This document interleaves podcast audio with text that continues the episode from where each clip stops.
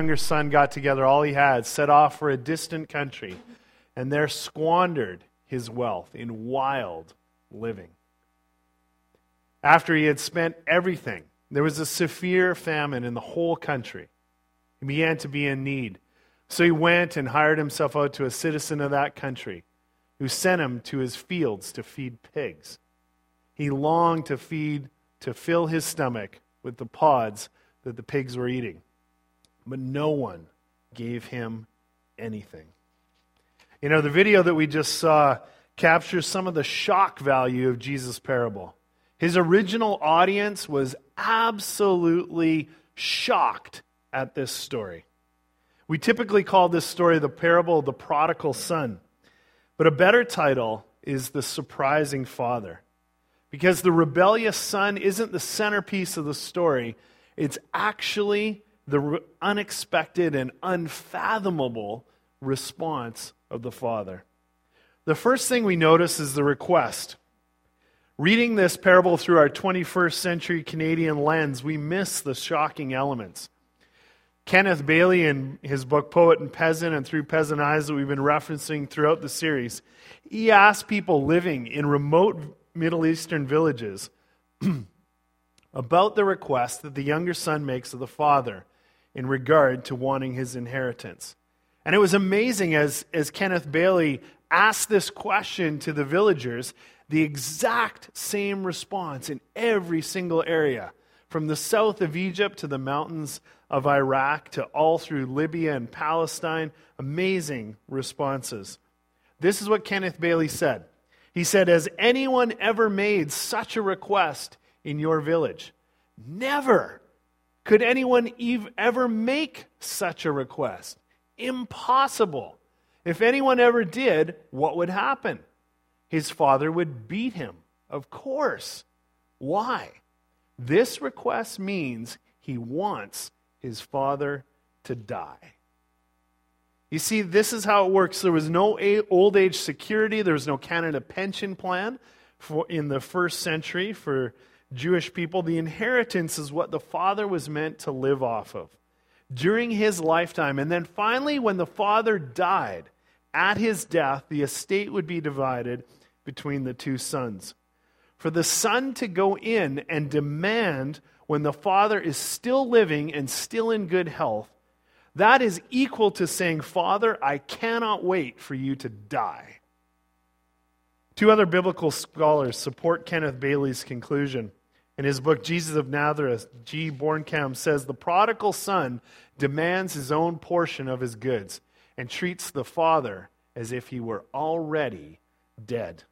And D.O. Via, in his book Parables, their literary and existential dimension, says, Thus the prodigal's demand for the right of disposal was to treat his father as if he were dead. This is a hugely shocking request. Nobody can believe that the younger son is doing this. And not only is it a, a, violation of first century Jewish culture, it's a direct violation of the Ten Commandments. Exodus 20:12 says really plainly, honor your father and mother so that you may live long in the land the Lord your God is giving you. It's one of the 10 commandments and this guy is violating it. It was a massively shocking request. And it was the father's full right to beat his son. But surprisingly, he doesn't. He does the unthinkable and gives the son his section, his amount of the inheritance. The father was a pretty wealthy guy. He had lots of estates, lots of land. This is a significant amount of wealth that he's handing over to the son. Kenneth Bailey again says it is difficult to imagine a more dramatic illust- illustration of the quality of love, which grants freedom even to reject the lover that the given in this opening scene. The people of the rebellious son's village would quickly know what he had done. It would be the talk of the village. Can you believe what he asked his father for? It's outrageous. No one's ever done this. And one of the things we notice in the parable is that the son gets that inheritance and he is gone. He is out of there really fast, really quickly. You know why that is? Because apparently it wouldn't take long for the mood of the village to change. The more people talked about it, they would get angry about it, and they would turn from disgust to actual hatred for the younger son. So this guy takes off. He lives like a total idiot. He squanders this huge amount of wealth.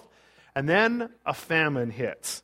The son is starving. This has become a really desperate situation.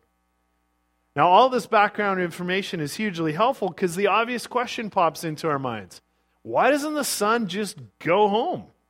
He's starving to death. Just leave. Go home, Junior. Here's what the young rebel would have considered in his mind. He would have realized and he would have thought, you know what? I brought massive shame on myself in front of the people of my village.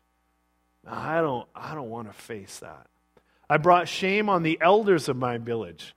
They would give me a good beating if I went home. And lastly, I'm afraid of my father. He'll be angry. He'll be full of scorn for me. He will definitely punish me. So this guy says, Forget it. Even though it's a famine, even though I've run out of money, I'll go hire myself out to a Gentile, to a non Jewish person.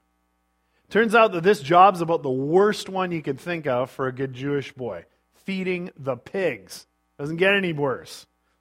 It got so bad that the pig foods started to look good to him. He longed to fill his stomach with the pods the pigs were eating, but no one gave him anything. And you know what? If you think about it, that's pretty much how life works. We give God and His plan for our lives, we give God the middle finger, and we run the other way. There was a movie that came out a few years ago called Walk the Line, and it uh, chronicled the life of uh, the country singer Johnny Cash. And if you saw the movie, uh, it was pretty heartbreaking as he torpedoed his own life. The endless affairs, the drug abuse, lying, deceiving family and friends. And In an interview with Rolling Stone magazine's Anthony DeCurtis, Johnny Cash talked about his lowest point and how the worst aspect was actually spiritual. This is what it says. To Cash, even his nearly near deadly bout with drug addiction contained a crucial spiritual element. I used drugs to escape, and they worked pretty well when I was younger, but they devastated me physically and emotionally and spiritually. They put me in such a low state that I couldn't communicate with God. There's no lonelier place to be. I was separated from God. Wasn't even trying to call on him. I know that there was no line of communication, but you know what? He came back, and I came back. Just like the prodigal son starving and working in a filthy pig pen in a foreign country, Johnny Cash reached his lowest point. And he came back to his, descent, his senses and he decided, you know what? It's time to go home. And that's the crucial point that so many people need to reach in life. Everything they thought was so exciting, so fulfilling. Little promiscuous sex, drug, alcohol abuse. But finally, there comes a point in life where we come to the end of ourselves. And no matter where we turn, we can't find peace. We can't find meaning or purpose or hope. When we get desperate, we finally humble ourselves and admit there just may be something to this whole Jesus thing. Maybe that captures how someone here listening online feels about their life. Isn't it amazing that this parable of Jesus, told almost 2,000 years ago, feels extremely relevant? Now, if you think about that for a minute, why should that be the case? If this is just a story written in a book that doesn't mean anything, it shouldn't have that ability. But the parables of Jesus jump over two millennia, 2,000 years, and they grab us by the heart. That should give us a clue that these are, in fact, the words of God. Let's see what the prodigal son does next. We're going to pick it up in verse 17 through 21. When he came to his senses, he said, How many of my father's hired servants have food to spare? Here I am, starving to death. I will set out and go back to my father and say to him, Father, I have sinned against heaven and against you. I'm no longer worthy to be called your son. Make me like one of your hired servants. So he got up and went to his father, but while he was still a long way off, his father saw him and was filled with compassion for him. He ran to his son, threw his arms around him, and kissed him. Son said to him, Father, I have sinned against heaven and against you. I am no longer worthy to be called your son. So our rebel, without a clue, has finally come to his senses. What made him wake up? Biblical scholar Dale Bruner says both starvation, that's a pretty good motivator, but more importantly, the memory of his father.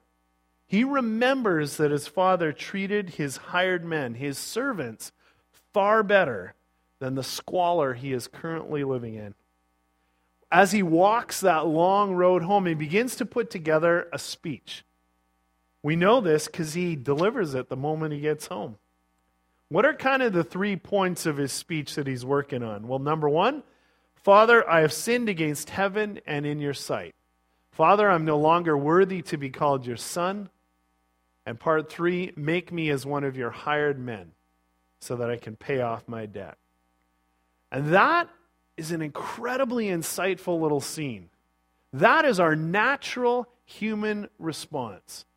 When we've run away from God, when we've done the opposite of what God has called us to do, when we've violated and offended God, our natural human response is we want to try and justify ourselves. We want to work off the debt. It's absolutely impossible. For the son who had run away to be hired back as a laborer, probably even lower pay than one of his dad's main servants, that would take a lifetime to pay off that inheritance that he took. Absolutely impossible. And it's really no different with us in relation to God. We violated God. We've sinned. There is a gulf of sin between us and our Creator. But in our pride, wanting to regain our pride, we feel like we have to, to try and earn it, try to justify ourselves. That's why some people stumble over the good news of the gospel. They can't accept the grace and the gift that has been offered. They proudly have to try and earn it. You know, Paul slams such foolish thinking. Ephesians 2 8 and 9. He says, For it is by grace you have been saved through faith. This is not from yourselves, it is the gift of God, not by works, so that no one can boast. Maybe that's where you find yourself today. For some of you listening, you've never said yes to following Jesus. You would prefer to try and justify yourselves. You falsely believe that if you could do a little more good in life than bad, that it would kind of tip the balance scales in your favor. And when you die, God will swing open the gates of heaven and say, Come on in, welcome. You, you did more good than bad. Well done. But that's not how it works. And that is most definitely not the Christian faith. We as human beings can never justify ourselves. The gospel says, stop trying. Maybe other of us here understood that. We've understood grace. We've understood that we can't pay off our own debt of sin.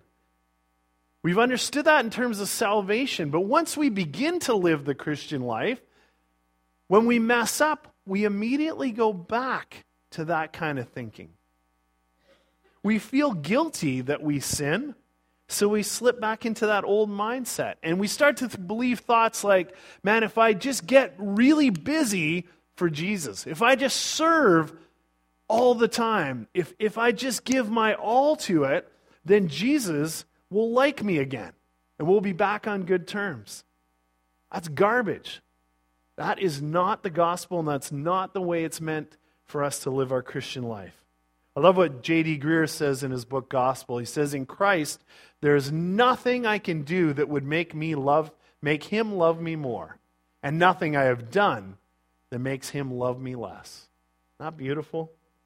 Well, I'm going to read us one of the most beautiful descriptions of the heart of God ever recorded. Let's pick it up in verse 22. But the father said to his servant, Quick, bring the best robe Put it on him. Put a ring on his finger and sandals on his feet. Bring the fattened calf and kill it. Let's have a feast and celebrate. For this son of mine was dead and is alive again. He was lost and he is found. So they began to celebrate. What does the younger son deserve? He deserves scorn and judgment. That's what he deserves. But what he finds instead is absolutely off the charts grace. And it actually starts back in verse 20. That amazing sentence that said, While he was still a long way off, his father, his father saw him and was filled with compassion for him. Author and pastor Darrell Johnson reminds us, he says, Everyone expects him to forget the son, to get lost in his work. A waiting father is not what our dark human hearts expect. And it says the father was filled with compassion. The Greek word is splanknitz, uh, easy for you to say, esplankniste. And the definition actually is the inward parts of the body, the guts, the entrails. So the meaning, when the father looks a long way off and he sees his rebellious son coming back down the road, it's literally that his guts are ripped up inside. That's the depth of love and compassion. And then it says this amazing statement it says, He ran to his son, threw his arms around him, and kissed him. In that culture, that was unthinkable. L.P. Weatherhead in his book says, It is so very undignified in Eastern eyes for an elderly man to run. 200 years before Jesus, the Jewish scribe and wise man Ben Sira wrote, A man's manner of walking tells you what he is. Aristotle, the famous Greek philosopher, wrote, Great men never run in public. But the Father doesn't care. He doesn't care one bit what anyone else thinks. His eyes are solely focused on his rebellious son that is coming home. And that is incredibly beautiful. And he runs to him. Now, if you remember what the expectation of the villagers is, they are mad at this son. They are full of scorn for him. They actually, it's almost kind of developed by this point into hatred for this guy. And so, why does the father run to his son? Why does he run?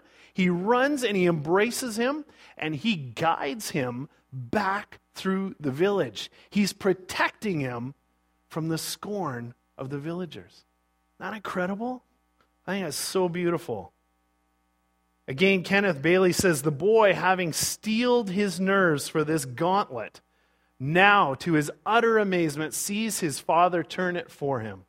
Rather than experiencing the ruthless hosp- hostility, not hospitality, he deserves and anticipates, the son witnesses an unexpected, visible demonstration of love in, a, in humiliation.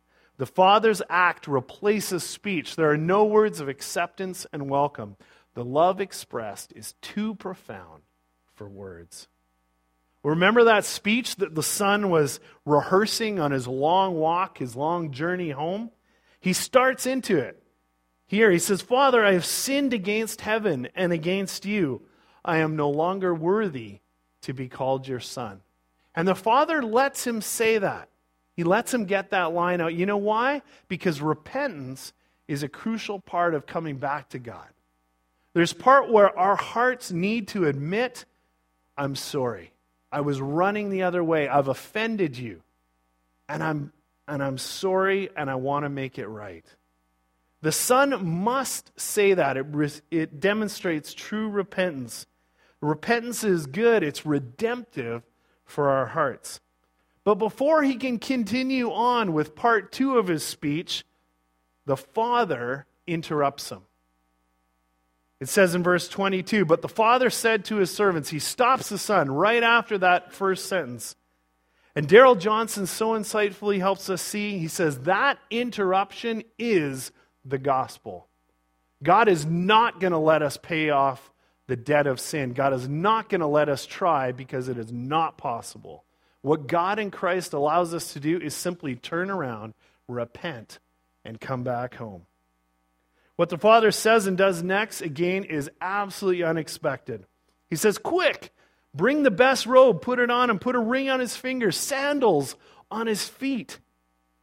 Bring the fattened calf and kill it. Let's have a feast and celebrate, for this son of mine is dead and is alive again. He is lost and is found. So they began to celebrate. There is such beautiful symbolism here. Simon Kistemaker, in his book on the parables, helps us see it. He says, Servants are to bring the very best robe. But in that culture, that was always reserved for a really special, honored guest. That is the last thing this rebellious son expected coming back home. And then his father gives him a ring. That symbolized authority. Everyone in the village could see that the son was not being rehired as a servant or a slave. He's being given full authority as a son of the father. And then he gives him sandals. Those were given to indicate that he was a free man. Slaves and the poorest of the poor always went about barefoot. But the father says, That's not going to be for my son. And finally, he says, he says, kill the fattened calf. Let's have a, have a huge party. For my son was dead and he's now alive. And just like we saw last week in the two parables of the lost sheep and the lost coin, when the lost sheep's brought home, a party breaks out. When the woman finds the coin, a party breaks out. And it's the same here. If you were with us last week, I showed you in the first few verses of Luke 15 who, in fact, Jesus' audience was in telling these parables. Now, the tax collectors and sinners were all gathering around to hear Jesus, but the Pharisees and the teachers of the law muttered, This man welcomes sinners and eats with them.